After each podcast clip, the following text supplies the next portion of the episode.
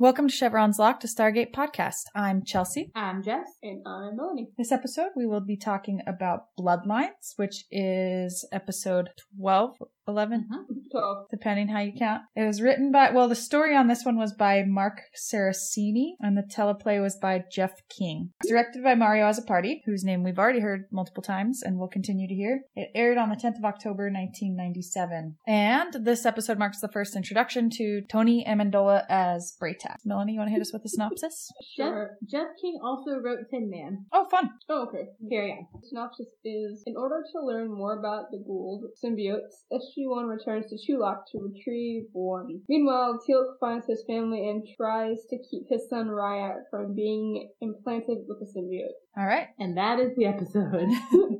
Okay, next week we'll be talking about fire and water. Yeah, so this is an episode that we apparently as a group don't love, but yeah, it's not one that we hate. Like, there's nothing overt Wrong about it. it that we have a problem with. It's mm-hmm. just not one of our favorites. It's just so boring. It is a little boring. It feels like it shouldn't be. Like, it has the bones of a good story. I can't even really put my finger on why it doesn't come together for me. Mm-hmm. My biggest thing, I think, throughout the series, just in general, is I just don't like, like, I love Teal'c, don't get me wrong, but the way they do his story arc, I don't like it. Yeah. I don't, I don't know what about it I don't like. I, I can never put my finger on it when I was watching his episodes. Honestly, this episode was boring to me, and I didn't like the way they went about it, but... Yeah, yeah. I'm... I'm the same way. I also feel like they, like, Teal'c's storyline's cool. In this companion thing, Chris Judge says that he thought of Teal'c and Bra'tac were the civil leaders of Chulac. I just feel like it all could have happened a lot faster. It takes, like, eight fucking seasons for them to come free, and it just seems like, not in this episode in particular, but during the course of the series, they convert a lot of people and convince a lot of people that the Goa'uld are false gods. Yeah. See, for me, I think one of the, one of the things I struggle with is that the Jaffa are so insufferable. Yeah. I love Teal'c and Bra'tac, and pretty much every other Jaffa we meet I don't like. So I think that's one of my biggest struggles with the, I guess you would call it Teal'c's storyline, but for me it's it's more about the Jaffa's storyline, because when Teal'c has more heavy episodes that don't involve the freedom of the Jaffa, which isn't enough. I wish he had more episodes outside of just that, those being designated as his episodes. But when he has other episodes that are more of a focus on on him, I, I love those ones. It's just I don't I don't like the See, I feel like I will be in the minority as we go in. So I don't I like Teal'c, don't get me wrong, but Teal'c heavy episodes are not my favorite. Like, I like the Changeling in general, but like the um the firefighter A U one. Oh, okay. Except, and I know Chris Judge wrote this, uh, that episode, not this episode, I laugh at his acting fairly constantly. Like, and not that I don't laugh at all of them at some point. They all, I mean, we just spent brief candle roasting R D A for his fucking terrible acting, but there's just something, like, he's such a dramatic kind of actor. It just, it tickles me to death. So I tend to not particularly like Chris Judge's acting choices okay. when he's in the spotlight. I like him as the, like, stoic character. That's okay. Good. My statement to what Chelsea said, it's not more that I like that I just like Teal'c's overarching storyline, it's I don't like the Jeff Foss storyline, I guess. Yeah, that's a fair point. All right, so that being said, let's sort of jump into what happens in this episode. Maybe yes. maybe, maybe we'll put our finger on what, what, it, what it is we don't like about it. So it starts out with, we don't, it's not immediately recognizable as a dream sequence. I, mm-hmm. I mean, it's it's pretty quick, like once Teal'c is sort of, it, you, you get the feeling something's off pretty early on, but initially it's just like you're thrown into this weird situation. You don't know what's going on. They have four head symbols, so you assume they're Jaffa or related to the Goa'uld, but it's not Apophis's symbol that's on their heads. And then it is like a little boy about to get a symbiote, but then Teal'c is on the table and he, they're gonna put a symbiote in him, and then he wakes up and he's shouting and he's in surgery basically, and he's calling out Rya'c, and we find out that they had taken out the symbiote and had tried to give him a drug or something to to help mm-hmm. and it did not work. So, and Jack looks so sad and disappointed about it. I love Jack and Teal'c. I feel like um Jack is sad and disappointed about it is like the theme of Jack this episode. yeah.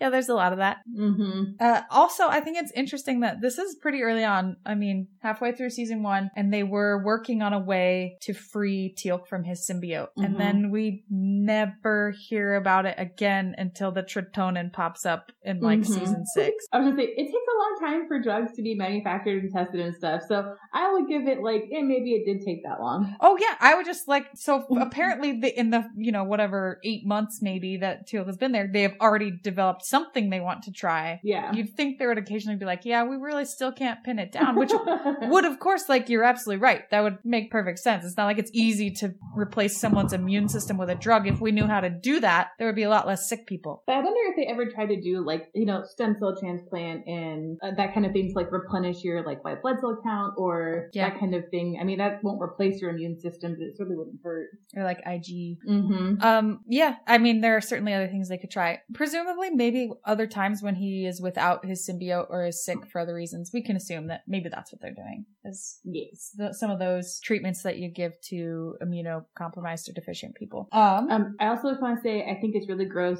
every time they do a close-up on the fucking symbiote. It's oh. so gross.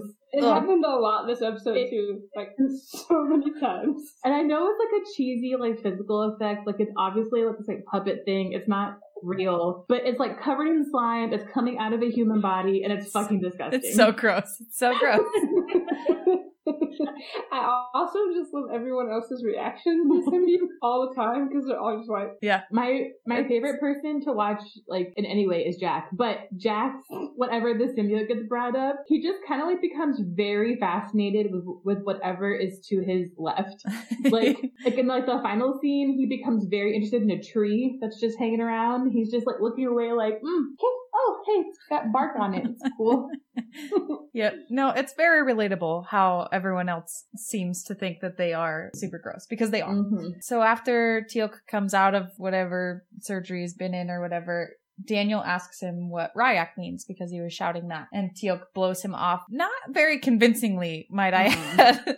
It's like, yeah, sure, it means nothing. Like he couldn't just say, oh, you know, it's just a swear of the Jaffa or something. He something like it means nothing. Yeah, he literally yeah. says it means nothing. Very convincing. Yeah, yep. So then they, we get the titles and come back to the briefing room where we're going over basically what happened. So we sort of already talked about this. Is that Janet says that as soon as they took Junior out, his organs started to shut down. And Hammond's response is, well, I guess Langley won't get a Goa'uld to study, which also leads us to believe that they don't maybe care that much about freeing Teal'c so much as they want access to his symbiote. I guess, you know, mutually beneficial. Both parties would yep. benefit if they could figure out how to remove his dependence. Uh, so Teal'c suggests they go to Chulac to get a symbiote, and is shut down pretty hard on that by everyone. Like even Jack is like, yeah, no, that's a terrible idea. Mm-hmm. Uh, you know, we all almost died the last time we were on Chulac. They don't like us. They don't like you. That's a bad idea. When were they last on Chulac? Children of the Gods? Yeah, when they escaped Chulac. When they escaped that big fighting scene that went on for like ten thousand years. Yeah.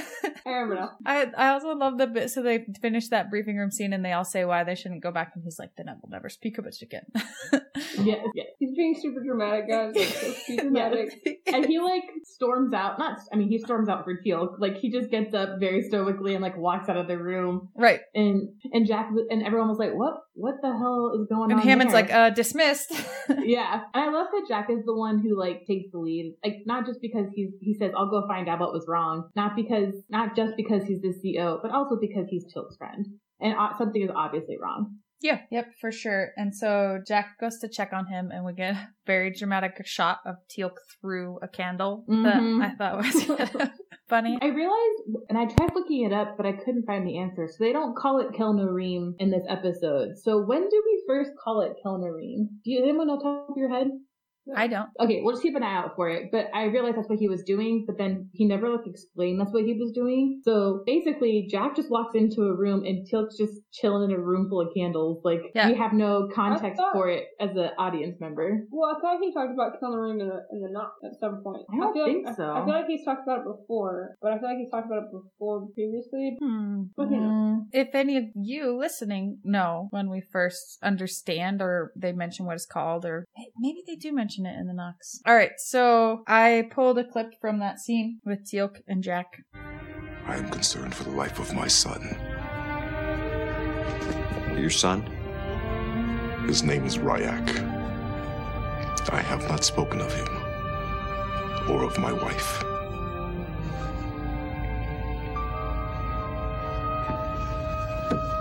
You left a family back there.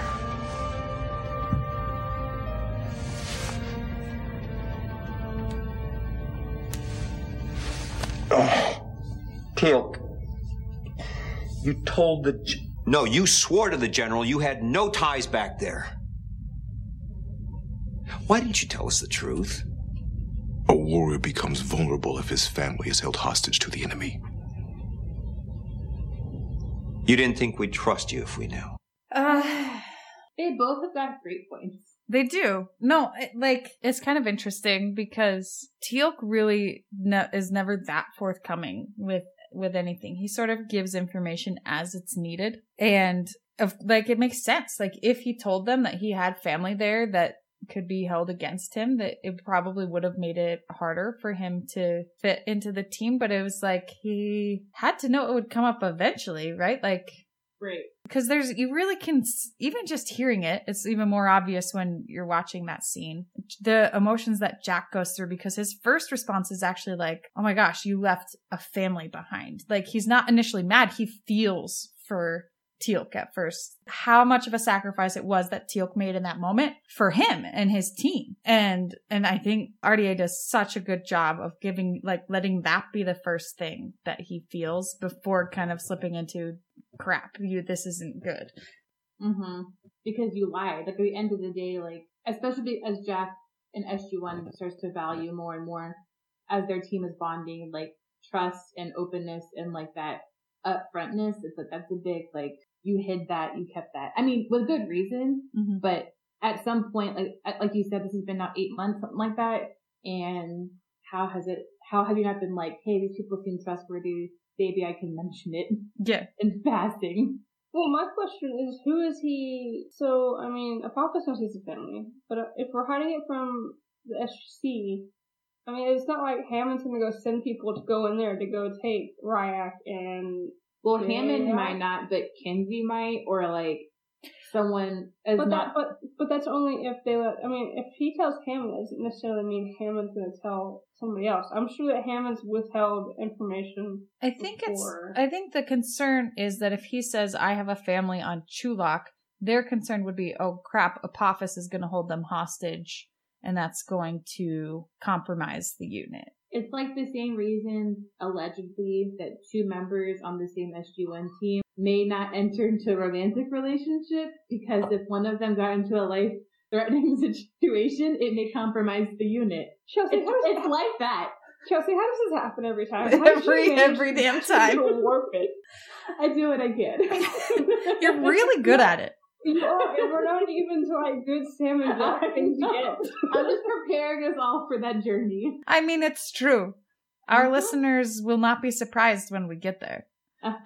So yeah, so we've got a family, and that kind of immediately changes everyone's opinions on this Chulac mission because the next. Oh my week, gosh, I love it so much.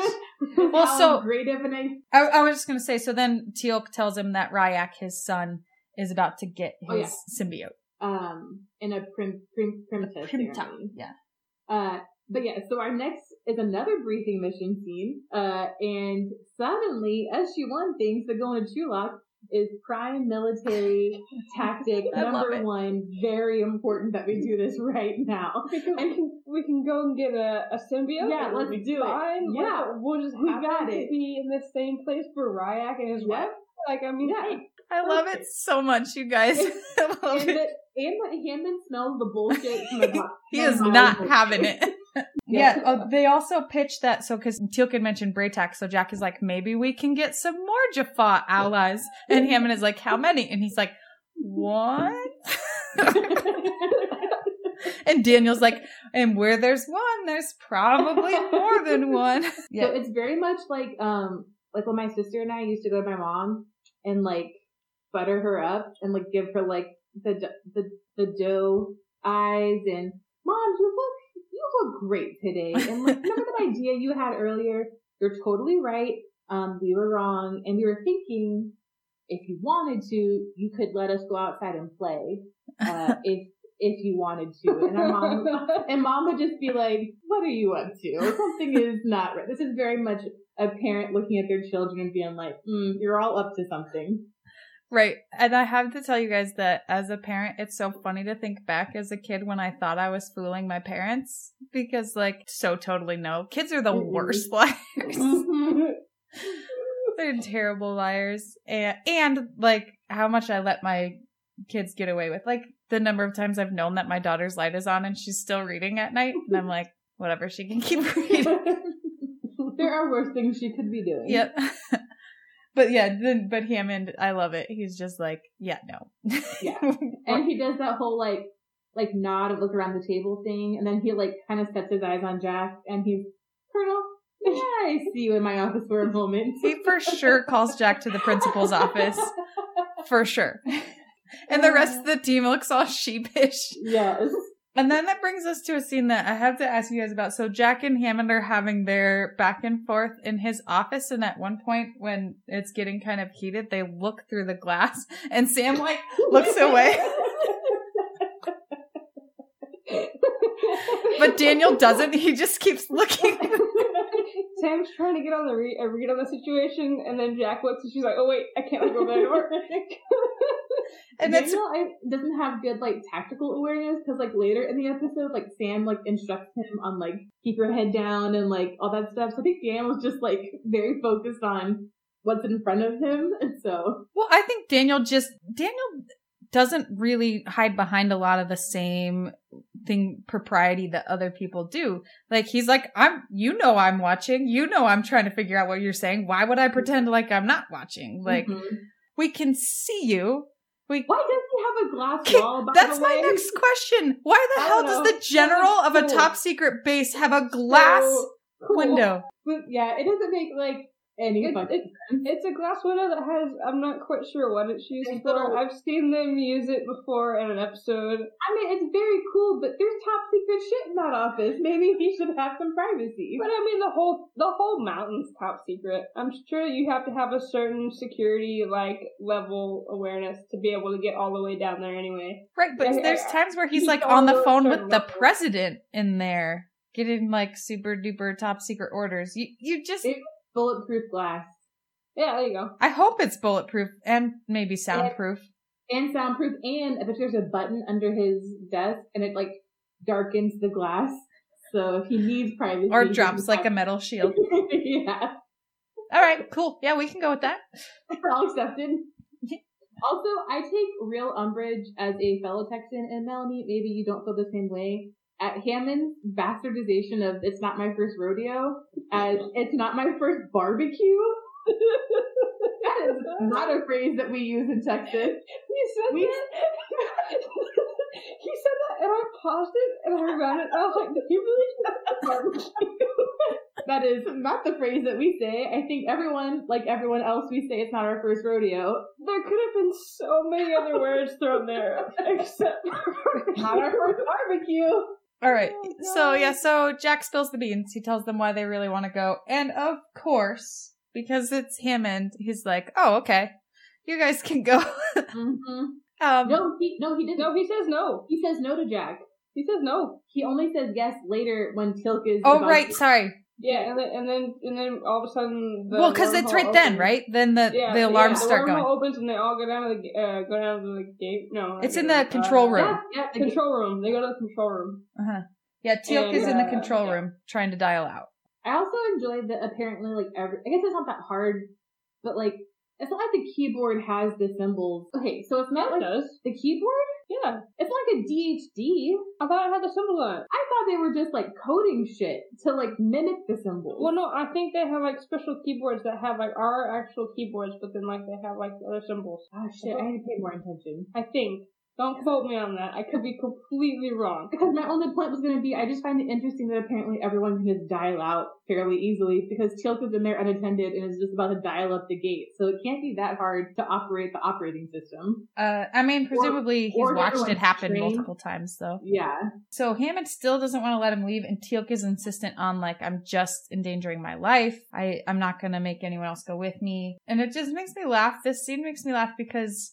So Teal'c just decides he's going to go. And honestly, if he's not a prisoner there or whatever, I think he could just say, okay, I want to go home and I'm going to go home. But to Hammond's point, you are essentially not an enemy soldier, but you're going into enemy territory with a lot of knowledge. I think if Teal'c wanted to go anywhere else but Chulac, he could go somewhere because because Apophis knows that Teal'c is going to go back for his family. So, like, I would assume that his family has, has somebody kind of watching them maybe or something and just waiting for Teal'c to come back. How much does Teal'c know that would be super valuable to Apophis? So, like, mm-hmm. they could change we his G D O really easily. We can't defend ourselves if they want to do an, all, an aerial attack. I mean... Force, forces, weapons... Yeah. I mean, we don't... But we don't know how much of that Teal'c knows. He's been out of the mountain, like, once. I don't know. From... like a military standpoint, is he knows that we don't have the weapons to defend ourselves, basically. Right. Yeah, I'm um, not sure, but I guess it, I guess the answer is it's enough that Hammond's got a concern. I, I think his I think his concerns are fair. Um, I also I wrote down everyone's fucking self-sacrificing idiots on this team. All of the Teal'c. I'm not asking anyone else to go alone. I'll go alone. I'll risk it. God damn! Everyone, just take a chill pill.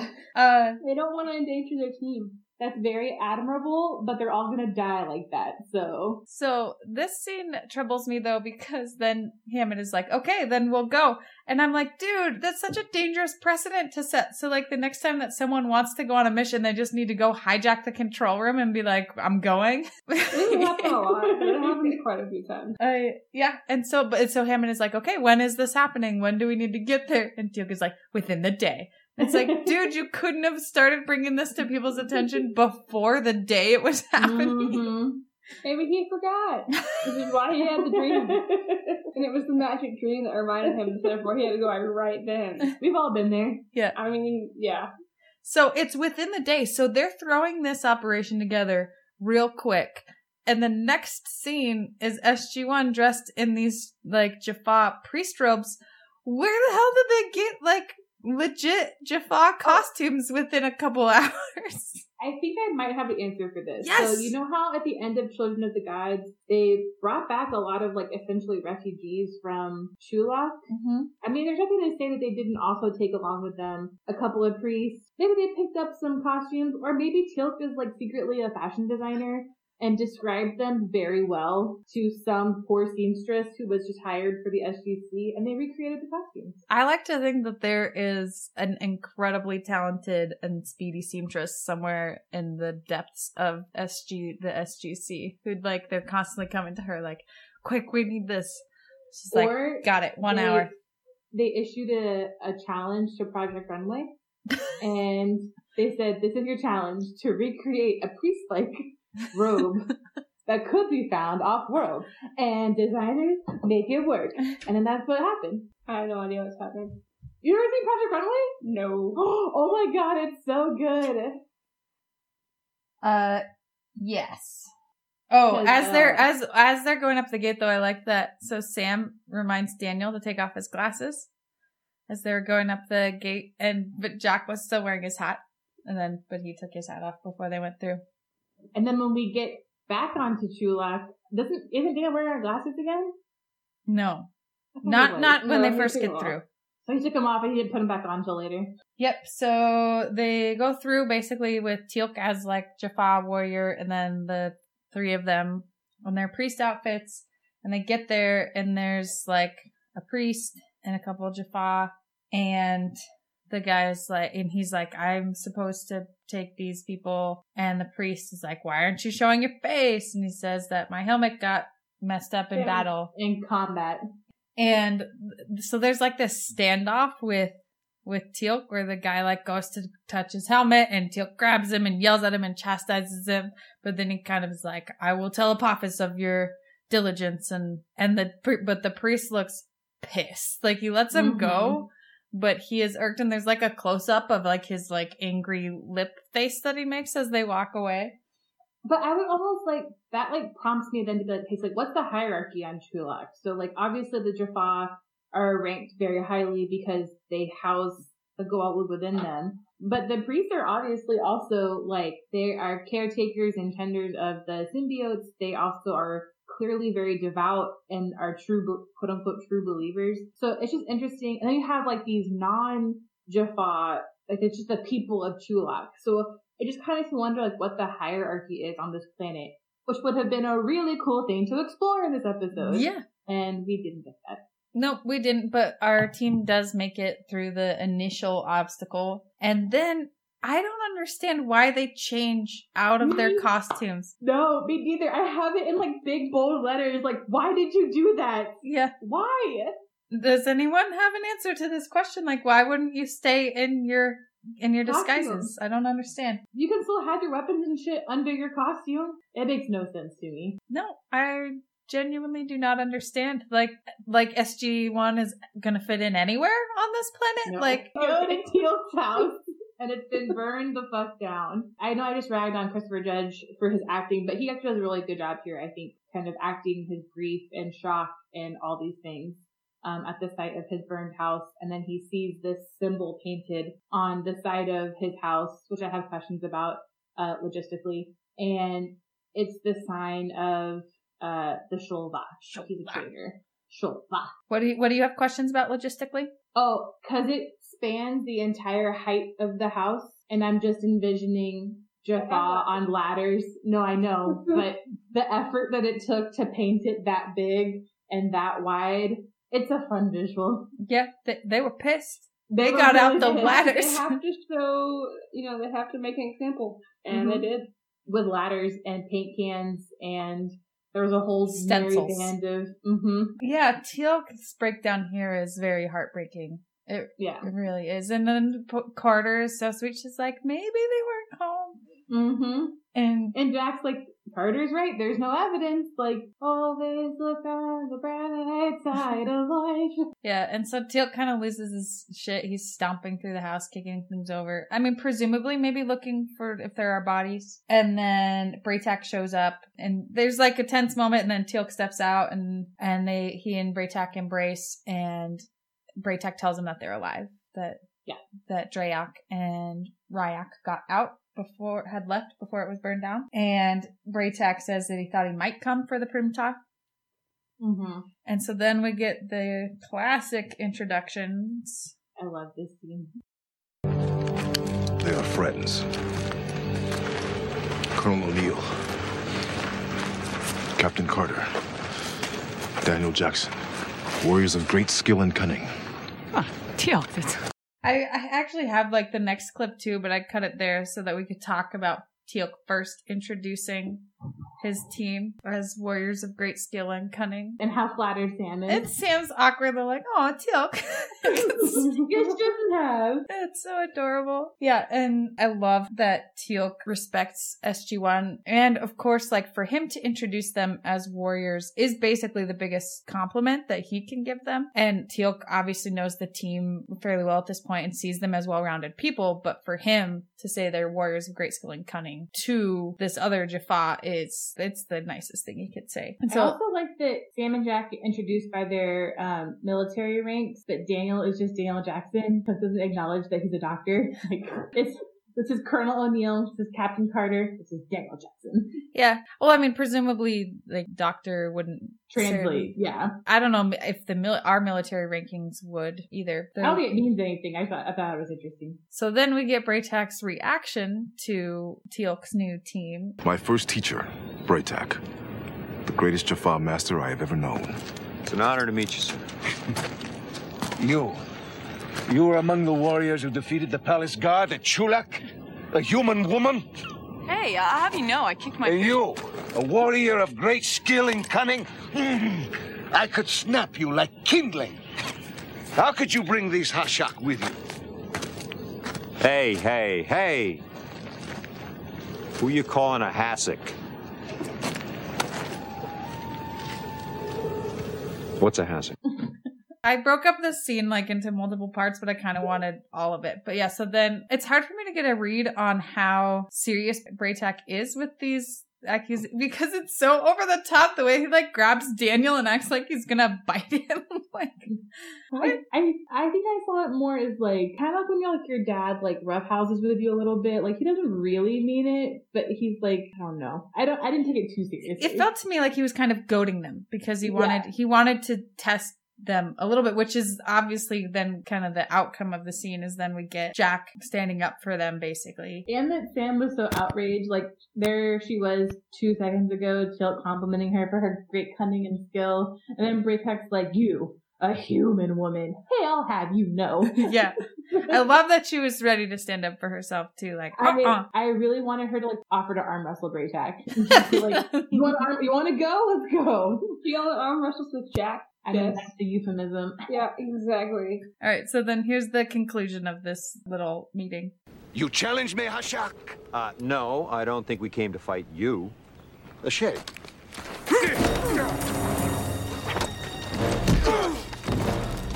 We're here on a mission. If you don't want to be a part of it, just say so.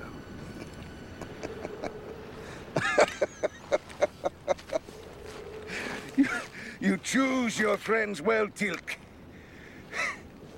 Though, were I a hundred years younger, it might not have been quite so easy. You're over a hundred years old? God, I'm sorry.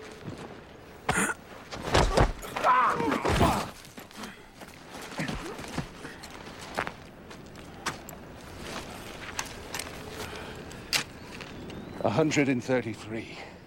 You must work out.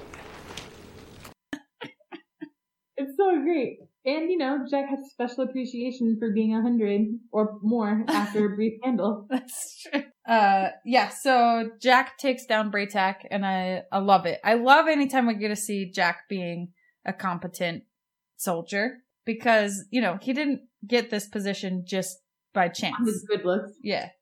I mean, maybe a little bit. Just for um, posterity's sake, I have Jack looks so fucking good, bugaboos all an underline, and then I have Jack kicks ass with about five hearts next to it, and then, and then he apologizes! Exclamation! Exclamation! Exclamation! I love this man. Sounds about right. It was a good Jack scene for Jessica. It was. It's a great scene. Then Jack splits up the team. He sends Daniel and Carter back to the gate, uh, ostensibly to cover their escape. Mm-hmm. And he and Teal'c are going to go with Bra'tac and try and inter- interrupt the Prim'ta. And yeah. Carter begrudgingly is like, yes, sir, okay. And Daniel's mm-hmm. like, wait a minute. Just a minute ago, yeah. we were warriors of great skill and cunning. Uh, yeah, Sam didn't look too happy about being sidelined. Oh, Sam didn't look too happy about no, being sidelined. Sam was not pleased, but she was going to follow her orders. Jack tells them to wait twenty-four hours, and if they're not back by then, then they probably won't be back. And Sam is like, okay, we'll see you, sir. Like, basically saying, yeah, I'm not leaving without you. That's adorable. We'll be there. Yeah. And so she and Daniel go off, and then Bra'tac and Teal'c and Jack start figuring out where they need to go, where Rya'c is. So Bra'tac knew that they weren't there, that they were living in one of the outlying villages. It's not, they're not even villages. I don't know what he, remember what he calls them. It's like an encampment or something. Yeah. So both Teal'c and Bra'tac agree that she probably would have gone to the one to the south. I don't even remember why, what they were talking about with the bridge when they were talking about if they're not there, if we're not there in time. Oh, it may be. So basically Teal'c is like, well, if you knew I was coming for his Prim'ta, maybe Apophis did and there will be people there. And Bra'tac is like, well, they don't know you as well as I do. And then we get this exchange. Well, we'll just have to cross that bridge when we come to it. No. The bridge is too well guarded. No, actually there I was using a cliche that... I just think Bra'tac and Drax would get along so well. Oh, yeah. I love Nothing it. Nothing comes to my head. I would catch it. I would catch it. I love it. For yeah, sure. Actually, Jack and Bra'tac's uh, banter and like interactions this whole episode is one of the like few highlights I have where it was genuinely enjoyable and very kind of like laugh out loud, and it was nice seeing Jack, even though he's in charge, like there was like a, a more senior person on on scene. He was not in charge. Bra'tac was no. for sure in charge. Yeah. Jack keeps trying to assert his authority and Bra'tac is like, ah, no. Yeah. Mm-hmm. Then, but then there's like this scene, it cuts to them. And Bra'tac says, Teal'c tells me that Earth or your planet is without gods. And I'm like, when did Teal'c, like, how long did we cut away from them that, when did Teal'c tell you that they're without maybe, gods? Maybe Teal'c has been like sneaking letters, like carrier pigeons through the Stargate to Bra'tac. It, it just kind of made me laugh. There was a weird way to phrase it, like maybe they've been marked walking for a while, and Teal'c and mm-hmm. Bra'tac were talking first, and now we're just cutting back to that conversation. But having gone from just seeing them to then them again, there was nothing in between it to him being like, mm-hmm. "Well, Teal'c tells me that you don't have any gods. Let's talk about that. Let's discuss." Also, I remember like the first time I watched this, and like kind of like I. my guard going up, not because like I am personally particularly religious, but I always get kind of like antsy whenever religion gets brought up in like uh, a prime entertainment kind of setting. So it's always like, mm, what's about to happen? I don't want to look. Yeah. But it actually got handled all right. Like, yeah, it, it was an, it was nice seeing Jack trying to explain religion. Yeah, he's like, yeah, I mean, we have gods and people kind of have different ones, but uh, and then he says that, and I pulled this clip too.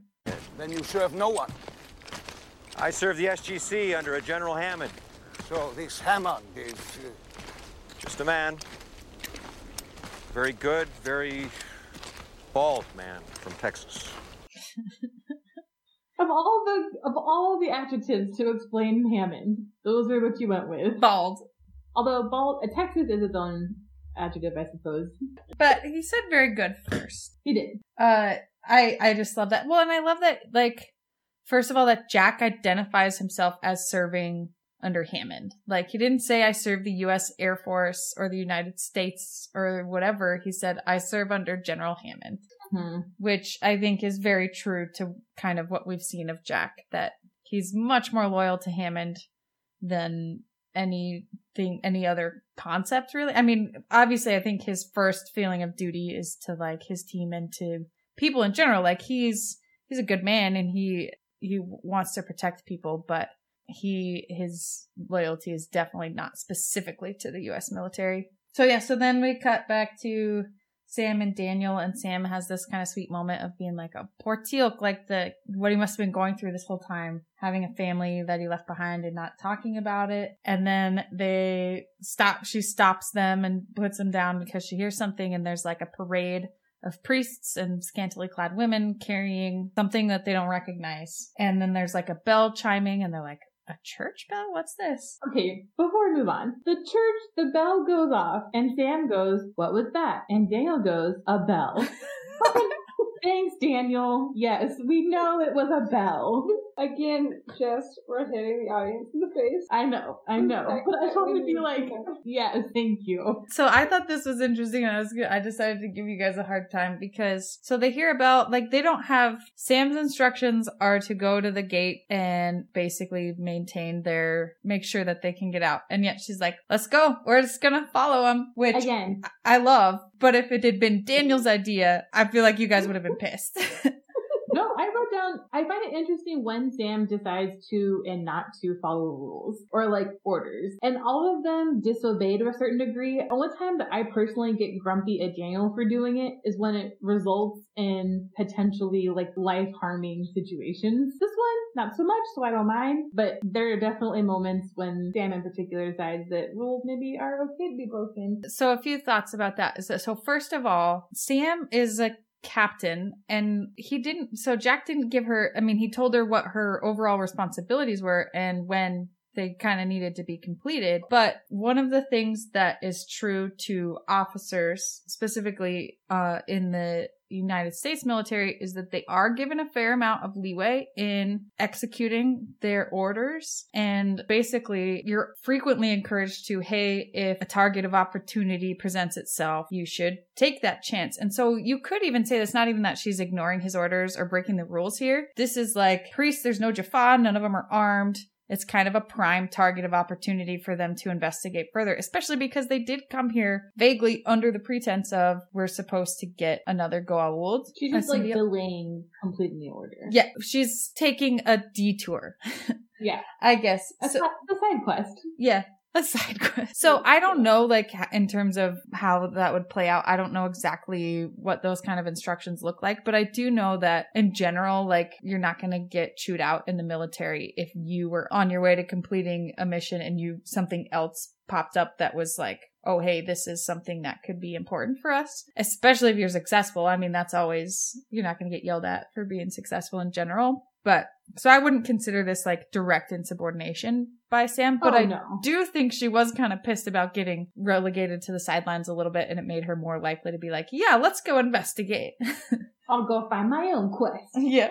So uh, the Teal'c and Jack, I had it written down as in shorthand T B J, so Teal'c, Bra'tac, and Jack. They arrive at the little village and everyone freaks. I would assume that they don't like seeing Jaffa there. It's not a good sign mm-hmm. for these outcasts of society and on Chulac. And th- so they're there and everyone starts screaming, and Teal'c just goes like sprinting down there with no word or explanation. And I mean, it's, it's, we're assuming, I think, because he saw the tent where the Prim'ta was happening. So he runs over there.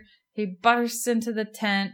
The priest is like about ready to perform the ceremony. Teal'c engages him and things go real badly. He's he's struggling with the priest, and then we don't know who it is, or like her head is covered, but Drey'auc comes in and jumps on Teal'c.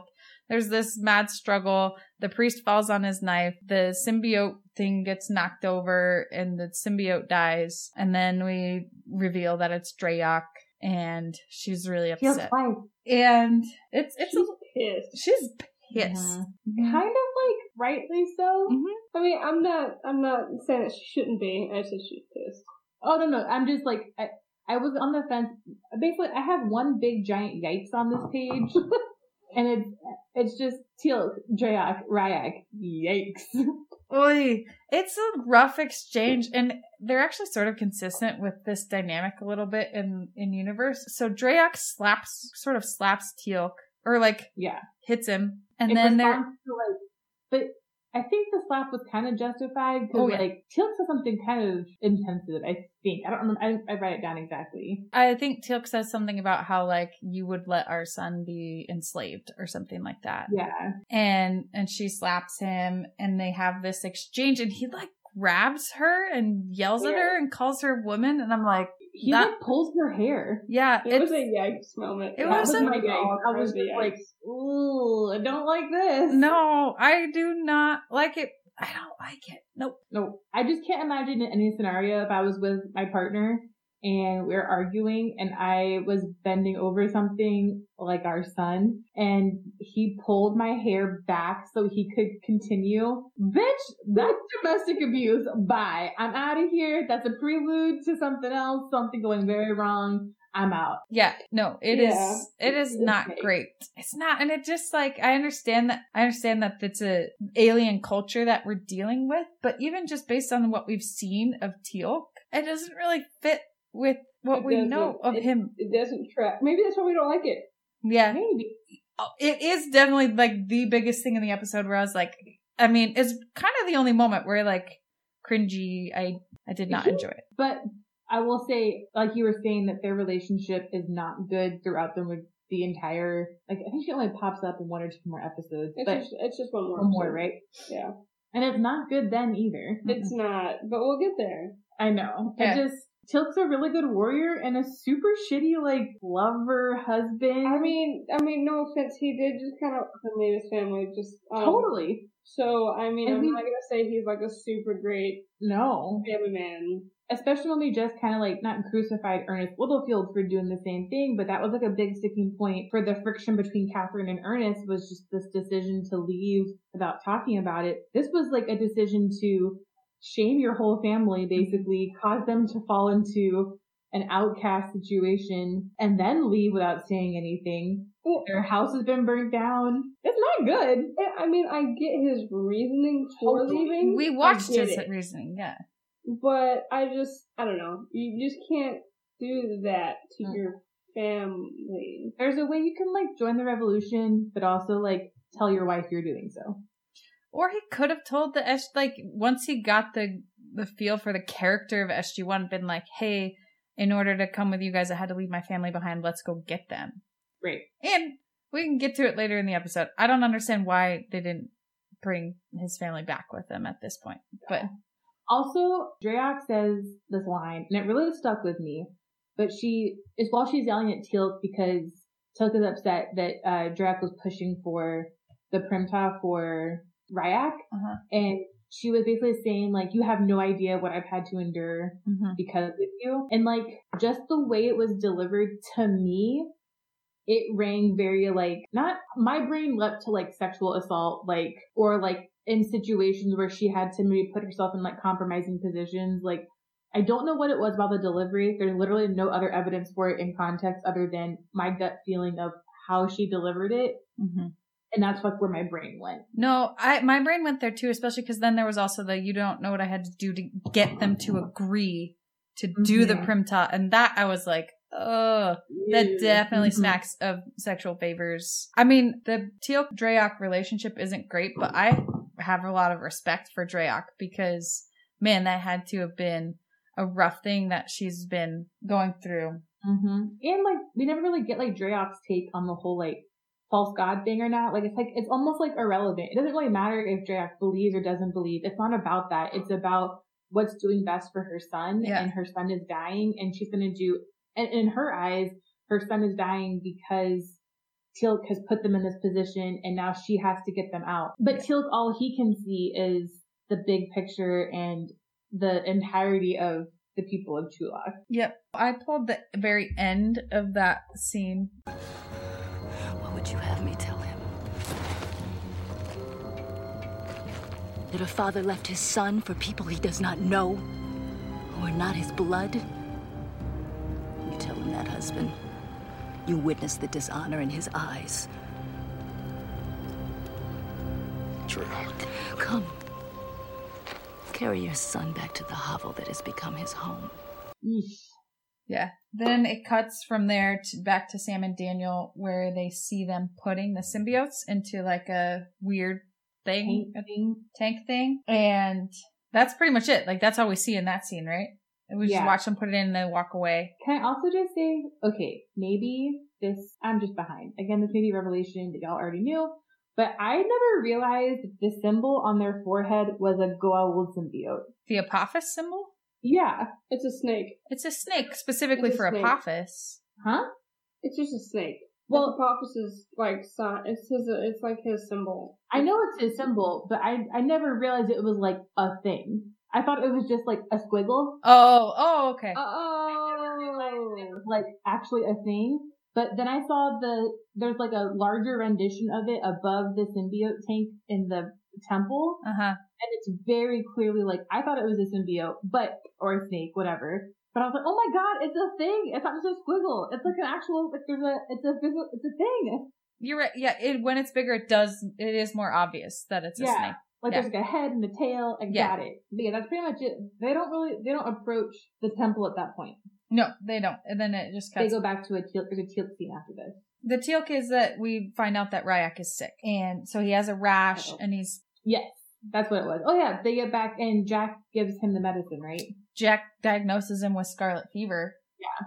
And gives him some medicine, but tells him that they, I mean, they might be able to help him more if they took him back to Earth, then they'd have better medicines for him. Yeah, or got the doctor through to Stargate. Yeah.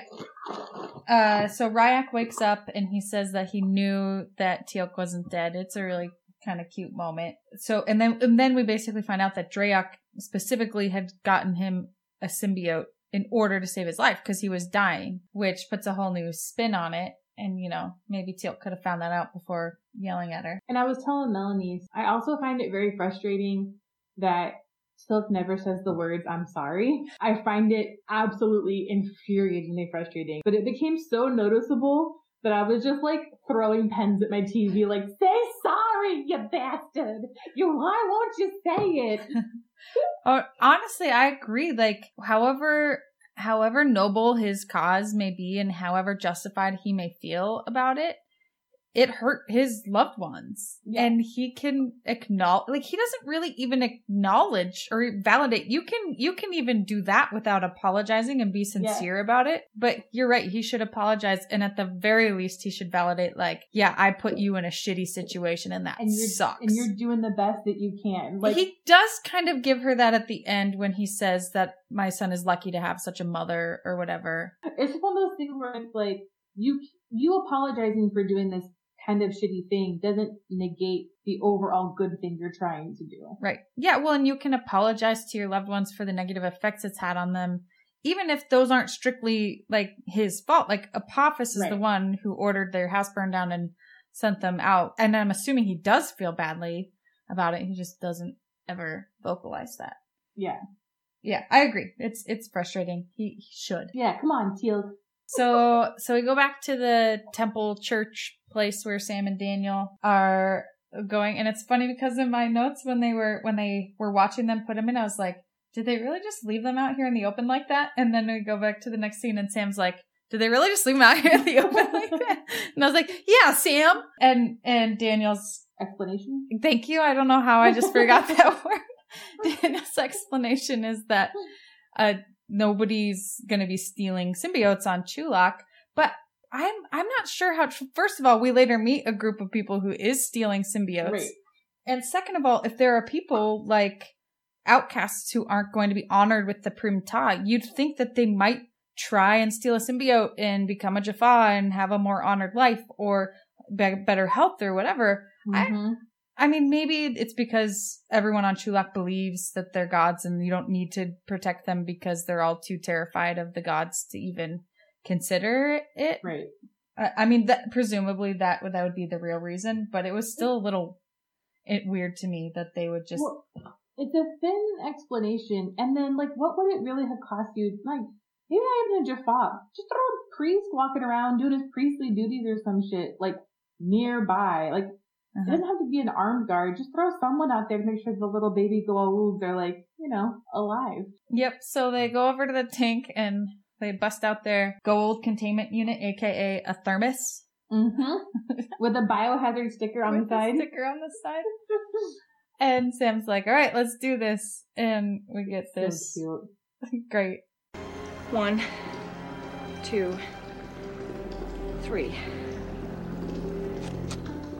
Okay, on floor. Four.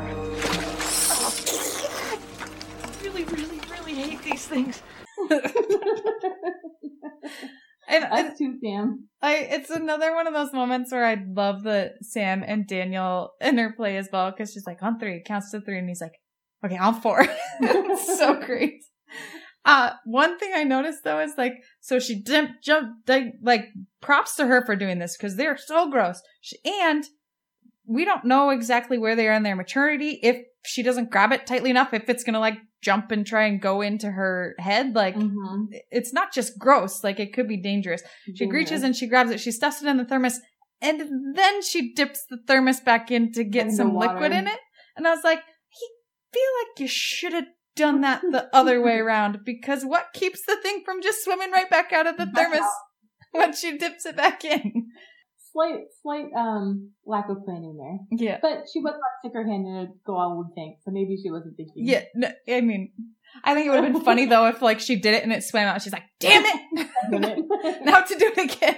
So the so the next thing we get is then uh Daniel wants to destroy the Goa'ulds in their tank, and we get this line from Sam. If we kill them when they're as vulnerable as they are right now, we'd be no better than the Goa'uld. Let's go.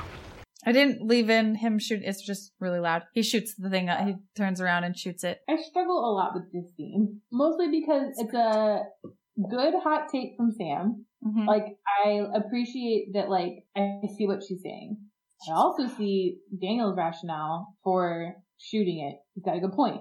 Mm-hmm. But then he does it with Sam's gun. Mm-hmm. Then he, there's like no ramifications, repercussions from it other than the churchy people come after them. Mm-hmm. I just, I struggle with the scene. It felt like there, that should have been like the cold open of another episode, and the rest of the episode should have been a fallout from that, or that should have happened earlier with more fallout. Yes, we don't do much of fallout in this show. Not just emotional fallout though, but like that's a really big theme to like kind of just sprinkle and then not never talk about it. You're right. Again. You're right. It is. It is weird because it's like the morality of us versus the morality of our enemy, and right. not stooping to their level and and whatnot. You're right that it's really weird that it's just the one scene and then they don't talk about it ever mm-hmm. again. No, no, never again.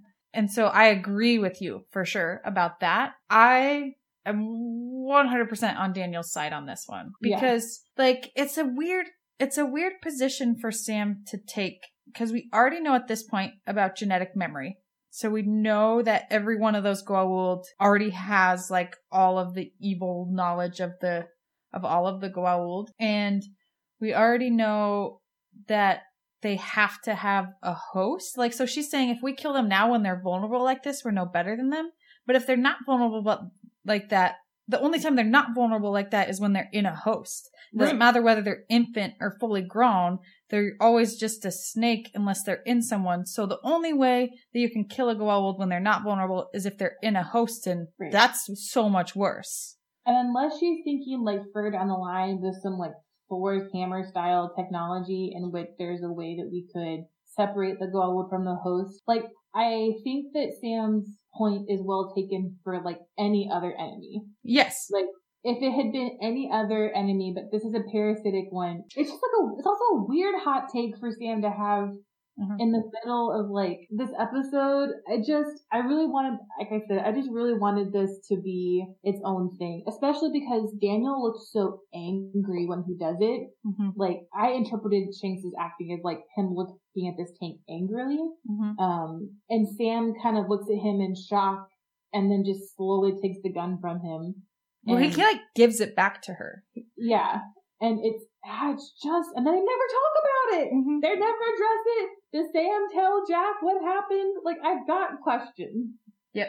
I agree. It's, it's a weird position for Sam to take. It's a weird moment to have here. It's just, yeah, it's kind of, it's strange. I, I would like to see them address it more. And I mean, we do get little moments trying to maintain our morality and humanity throughout, but it, I think one of the things they do with the Goa'uld is make that super easy, because the Goa'uld are so terrible that yeah. there's no stooping to their level, because they're really just bad. So then we go to the forest where Teal'c, Bra'tac, Jack, Drey'auc, and Rya'c, this big, big group now, are heading to the Stargate, and Rya'c is not doing well. And Drey'auc says that he doesn't, he no longer draws breath. Uh, but then like when they cut to him later, he's definitely still breathing. I mean, he is a child actor. So presumably he's like either already dead or on death's door. And so Teal'c makes the decision to give him his symbiote, and Jack tries to talk him out of it, kind of. Which I find that interesting that oh, Jack would do something like that. Yeah. yeah. But that's way out of character. Yeah, yeah okay. It is out of character for Jack. I pulled the clip. Teal'c, you want to think about this? You can't live for more than a couple of hours without that thing. It is a father's right. Wait, so, I just, it doesn't... Yeah, I like that we get Bra'tac saying it's a father's right, and it's that I just want to be like, yeah, no shit. Yeah. I like, like Jack wouldn't give his life in an instant to bring his son back. Like, mm-hmm. the the fact that Teal'c even has the opportunity to do that, to be like, I'm going to exchange my life for my son's life, which is what he's doing, is like, you'd think that Jack would just think that he's so lucky, and mm-hmm. that it's... Yeah, yeah. Yeah. I don't know, I just... And so y'all talking about the Sam scene just a second ago about how that bothered you. That this this scene, I don't. It irks me because like like we, uh, it's not something Jack would do. Jack, um, um, it's just. I think we're putting our finger on what bothers us about this episode. There's a couple of very out of character moments for us. So there's yeah. Teal'c being physically aggressive with his wife. Then there's Sam making an argument that doesn't really fit with like a Sam mentality, and then it getting dropped. We get Daniel being like needlessly violent and then never addressing it again. And then we get Jack being like, are you sure you want to save your son's life? Like, yeah. It, I could almost see like Jack, like not, obviously he doesn't want to lose his friend. Right. And just being like, hey, like you want to think about it, maybe there's another way before we leap to this. But it should have come across more like, I don't want to see both of you dead. Like, let's well, think about it that way, or something like that. Or like, I understand. The fact that Bra'tac has to turn to Jack and be like, it's a father's right. It's yeah. just like... Yeah, well, and because the kid is already dead. Like, Jack had already right. offered the other solution, which was, let's get him back to Earth and we can probably save him. But now the kid's yeah. not breathing. This is it, right? Like... Yeah. That this is his option, and so for Jack to be like, let's take a minute and think about it, like that's not that's not in Jack's character either. Jack isn't the let's take a minute and think about it. He's the like, do it, fix it right, right now. And so Teal'c gives Rya'c his symbiote. Okay, here's my question. So Goa'uld have the genetic memories. Mm-hmm. So The Goa'uld have all the memories of the Goa'uld before them. Mm-hmm. At least the ones in their bloodline, presumably. Yeah. Yeah. So then does the Goa'uld not, are they not aware of what's happening while they're in a host body? We know that there must be, I don't know, there's some awareness, I think, at least based on the episode with the fake Tok'ra guy with Teal'c's girlfriend, right, where she says that she communicated with it, like, I, but I don't know how much awareness there is. There is. I guess I was just thinking, like, you just dumped that Goa'uld been with you, Teal'c, while you've been, like, at the S G C talking about top secret shit, you know, the stuff that Hammond was concerned about, and you're just dropping this Goa'uld into Rya'c, and I understand why, but, like, while he was doing it, I was like, I wonder that, because like, that's a sentient being, right? I wonder if that Goa'uld is like, I'm just gonna go travel into a new body, and because they don't switch symbiotes back. Nope, they don't. So that symbiote, which has presumably and potentially all the information Teal'c learned in the eight months of him being at the S G C, was now chilling in Rya'c's body.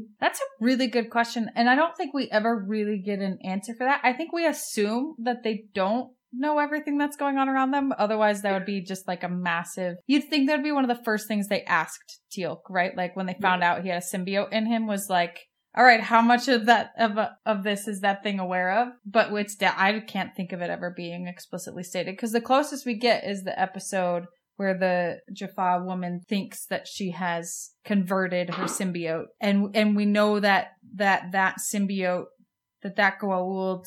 at least knew uh, knew that he was like communi- communicating with her, but we don't get any suggestion of him knowing what was happening on outside of her. Like, she communed with it, like had communication with her Goa'uld, but we don't get any indication that it was paying attention to life outside of her pouch. That's it's a good question. That was my only thought as it was happening, and how fucking disgusting it was that we got another close-up of Teal'c coaxing this thing out of his stomach. I thought it was so also so tragic that Teal'c had to be the one to enslave his son in order to save him.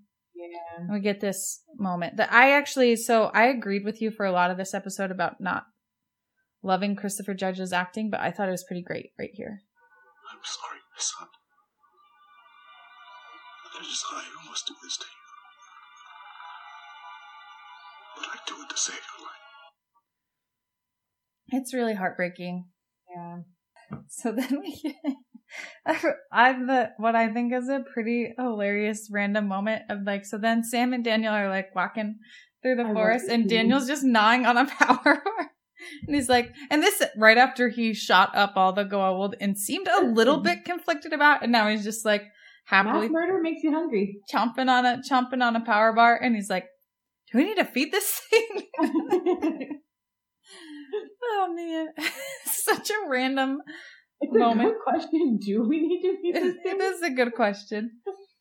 Um, and then there's a staff blast, and a chase. A chase begins. So he and Sam are running. They hide behind a giant tree, and Sam throws a very perfectly thrown grenade that takes out all of their pursuers. Mm-hmm. Sam. Sam yeah. must have aced her grenade throwing section of Just training. Physics, you know, little geometry, she, little she, physics.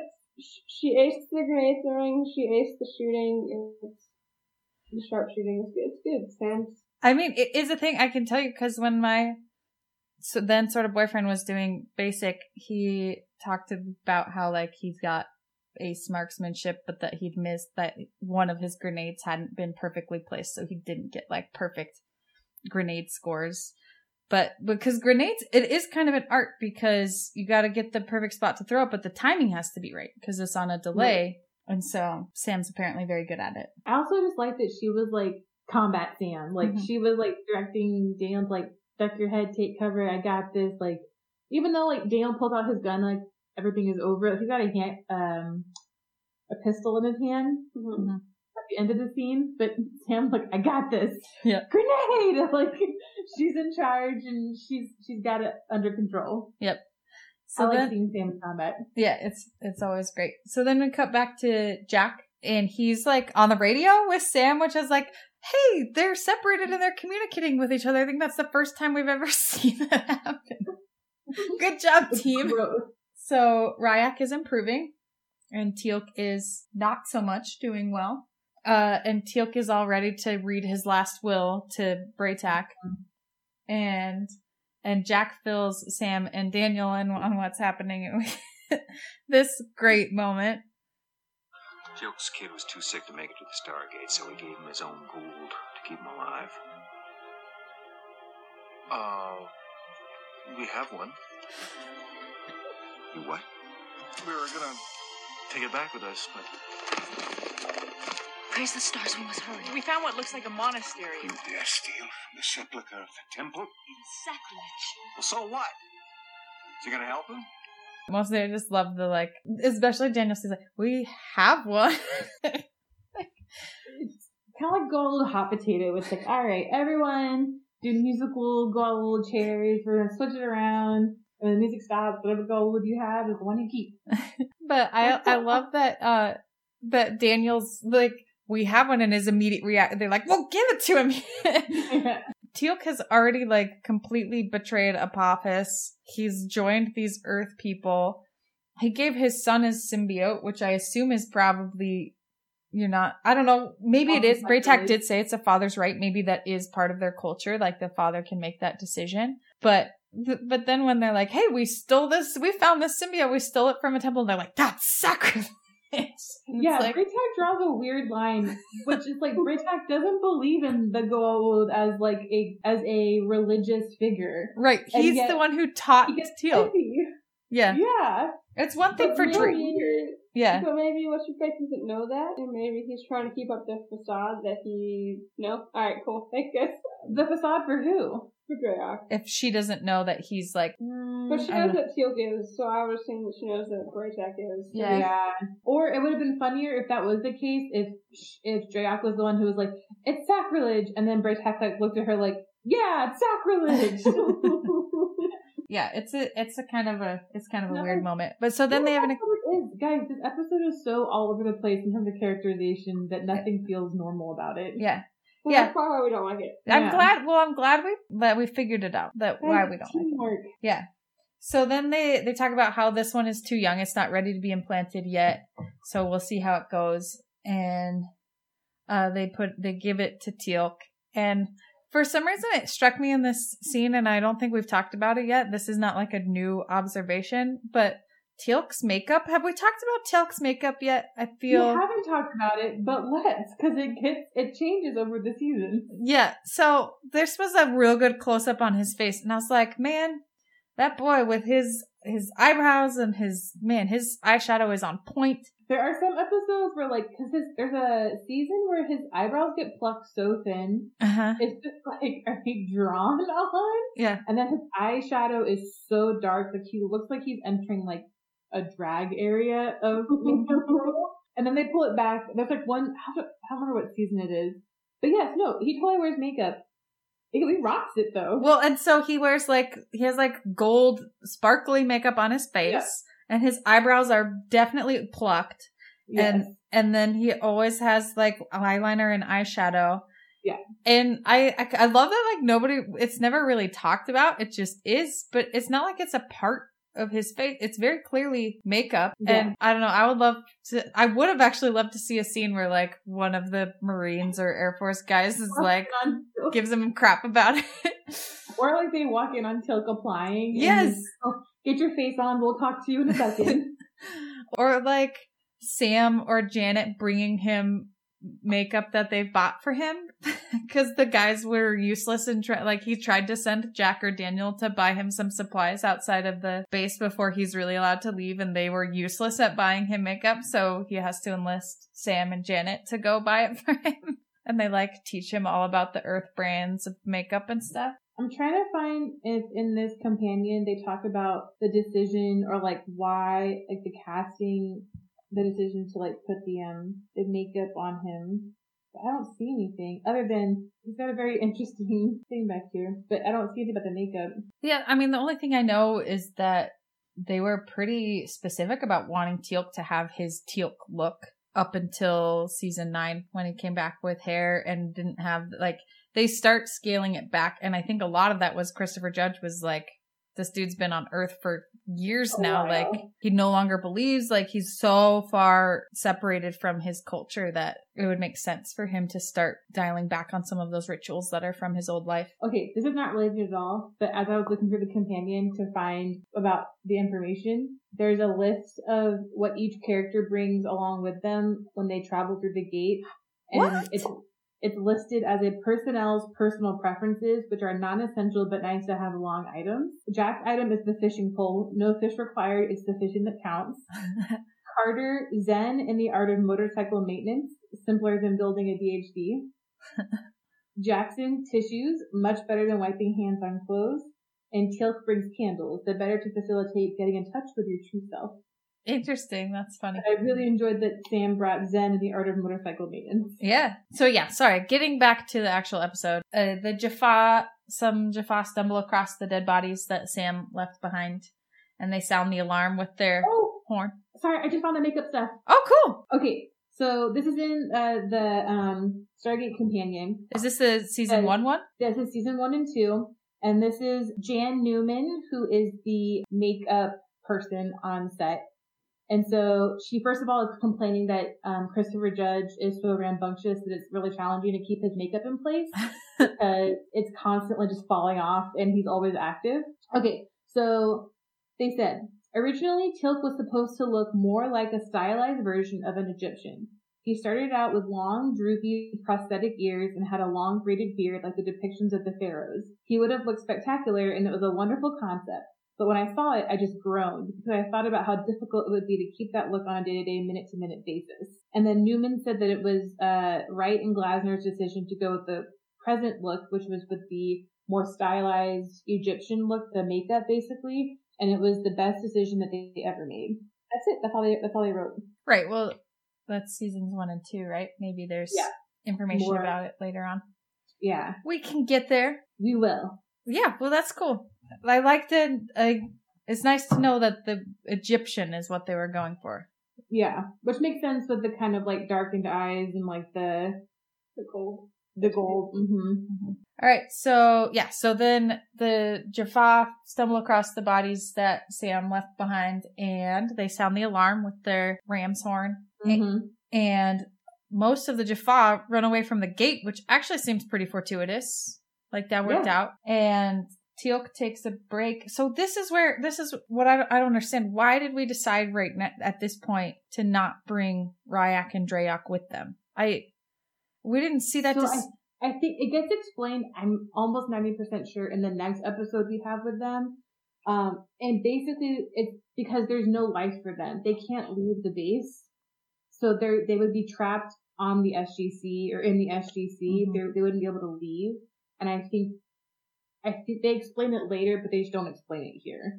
That's interesting, though, because it se- like it seemed like, you know, they were living in a hovel or he's exposed to disease and stuff. Like, I guess that's a really unfortunate decision to have to make of either your wife and kid have to live in poverty, abject poverty, or functionally live in captivity. Yeah. This is rough. Yeah. I guess I don't blame Drey'auc for marrying another first prime or whatever. Uh-huh. Yeah, so they bas- we don't really see them make that decision, but then suddenly they're he's Gone. leaving Rya'c and Drey'auc behind, and so he says goodbye while the team is sort of heading to the Stargate still. And I like that he gives them an out and, you know, says to kind of protect them, to say that, like, oh, just tell them that I, I kidnapped you. Like, yeah, so you don't that I killed the priest. Yeah, and that I killed the priest and it was all me. Jack tries to take charge again, and Bra'tac overrules him. Yep, and then the plan that Bra'tac comes up with is an oldie but a goodie, the rebel prisoners trick. Mm-hmm. Ah, oh, I'm supposed to deliver these prisoners. Which this this moment made me laugh so much, too, because they're standing on the hill looking down at the Stargate.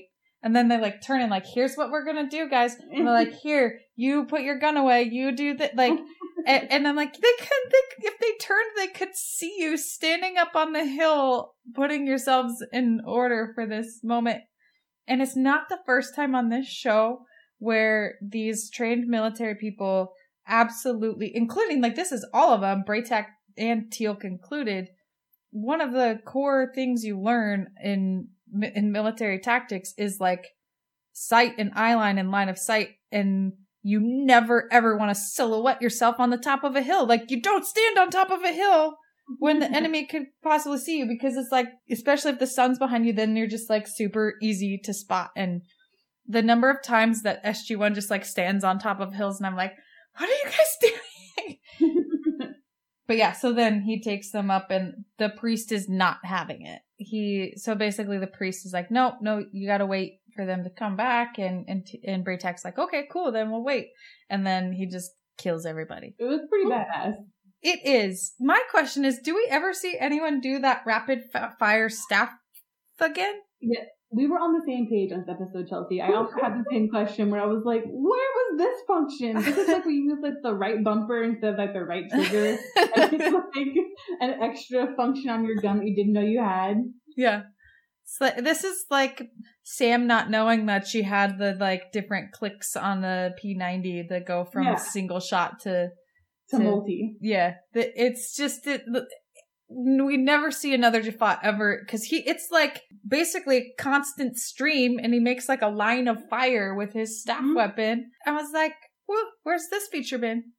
Maybe Teal'c? He's tinkering with his like staff weapon in secret and like mm-hmm. there's a new, that's not a euphemism. And he's found some sort of new, uh, and he's found some sort of new way to like rewire everything. Maybe. That would be actually kind of cool. He's like retired Master Jaffa. He just sits around yeah. tinkering with his staff weapon. It has been, it's been a while since we did a proper dick joke. uh, yeah, so Bra'tac kicks some ass. And then they, they even kind of mention it. They're like, how are you going to stick around? Yeah. How the hell does Bra'tac convince Apophis after this that he's loyal enough to end up like on his ship with him at the end of this season? He just killed oh, a bunch of... Those blasted S G one kids. Oh. Yeah, well, especially because they don't ki- he doesn't kill the priest. Right. So it's a, I mean, maybe maybe what happens is S G one leaves and then he kills them. No, no, no. I, I, they're definitely going to be alive. Yeah, I'll take care of They'll everything. Wake up and I'll, but I'll figure it out. And then they leave yeah. and he's like, all right, they're dead. I'll blame oh. it on you guys. Bra'tac is cold-blooded.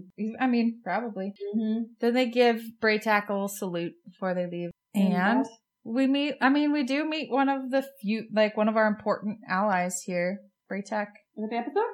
That's it. That's the episode. Yep. Guys, we did it. Another one in the book. Let's finish this thing. Mel, you want to go first? Sure. Um, I give it like a three, I guess. Okay. I mean, it's a pretty solid episode. Um, I'm just not particularly fond of it for the reasons that we've already found out. We put our finger on why I didn't like it. It's because it seems that some characters, like all the characters have some sort of bot where they're like out of character. Mm-hmm. I do like that we meet Bra'tac, and I like Bra'tac's interactions with Teal'c and Jack. Yeah, it's the, it's the, I don't have much to say about this whole episode. Y'all were the ones that were talking the whole time, and I was like, I just don't have anything to say. That's cool. So you're gonna like shine next week with Fire and Water. I know it's a good episode. One. It's my favorite. It's not my favorite. It's well, just got me like it's the one that got you into it. Yeah. Uh, Chelsea. Yeah, I I'll give it a three as well. For all the reasons we already stated and that Mel stated, and just that, like, the more I think about this episode, so many times in my notes I was like, but why this and how this and how come this? Like, there were just so many things that, apart from all the out-of-character stuff, there were things that just didn't make sense to me in the context of this story. I mean, and I mentioned most of them. And so many times I was like, why are we doing this? Why did this happen? And and so I just felt like, even though there are a bunch of little moments that I like in this episode, it just doesn't feel cohesive. And there's so much kind of hand waving, like, oh, perfect. Sam and Daniel have a, have a Goa'uld mm. that they can give to Teal'c, and like, oh, Bra'tac can just kill all of the guards and he'll be fine and never have to worry about convincing people. There's just a lot of hand waving, and yeah. it really detracts from the stuff that I do like about the episode, which is, I love Bra'tac. I, I actually really like Drey'auc. I'm not crazy about her interact her relationship with Teal'c, but I like her. I thought Rya'c was pretty cute in this episode. But yeah, no, just not my favorite. Not one I generally want to watch again. So Mm-mm. three. Yeah, I'm in the same boat. I was wavering between like a three and a four because like at first I was on a four because while I don't love this episode, it's not a bad episode. Like, there's nothing so terribly offensive about it that it's not like brief candle where it makes you want to like jump out the window and not ever watch ever again. Um, but like the more I like rewatched and was actually like really paying attention, the things that made me go eek and yikes and no thank you really outweighed the things that I liked, which were fairly minimal, like how hot Jack looked and uh banter, that kind of thing, how cute Sam was being. Ultimately, the thing that pushed me towards like a two and a half for me is the characterizations just being way the fuck out of whack. And I really can't forgive that hair pulling scene.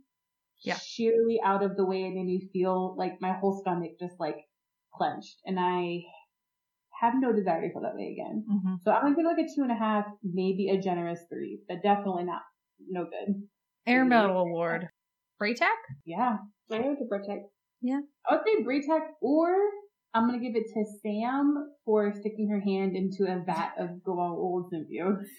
Yeah, I mean, or that was Drey'auc for like doing what a mama bear's got to do to like get her kid fixed. It certainly sure as fuck is not Teal'c. We can give it to all three of them. Yeah, let's give it to all three of them. It's all of them. Okay. We make our own rules here. I mean, it is something we invented, so. uh, it is our podcast, guys. Do whatever we want. It is. Okay, so that was uh, Bloodlines. Next week is Fire and Water. I believe Andrea is joining us, right? That's the plan. Yeah, so my best friend is coming to visit me next And she week. Has never seen an episode of Stargate? She has seen the first four episodes and bailed, somewhat understandably.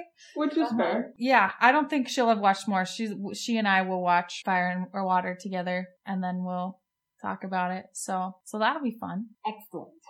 By the time you are hearing this, we'll have been to the convention and met Amanda Tapping. And we're also going to be doing a special episode with the guys from Walking Through the Stargate. So we'll have those up for you as soon as we can. Our our conversation with, with those guys, as well as our recap of the con and our experiences.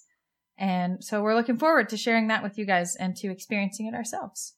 Uh, if you, uh, love Bloodlines, you have no idea what the hell we're talking about, and we are just so dumb and wrong, and you gotta tell us how wrong we are. You can't stop yourself. You can email us at chevronslock seven at gmail dot com or tweet at us, um, at chevronslock seven. You can also find me on Twitter at Prof Tennant or on Tumblr at Professor Tennant. You can find me on Twitter at Melanie Martian, M A R S H A N, or you can find me on Tumblr at My Stupid Don't Flyboy. You can find me, Chelsea, on Twitter at Cahiles or on Tumblr at Pianosa two to the Fighting Eighth.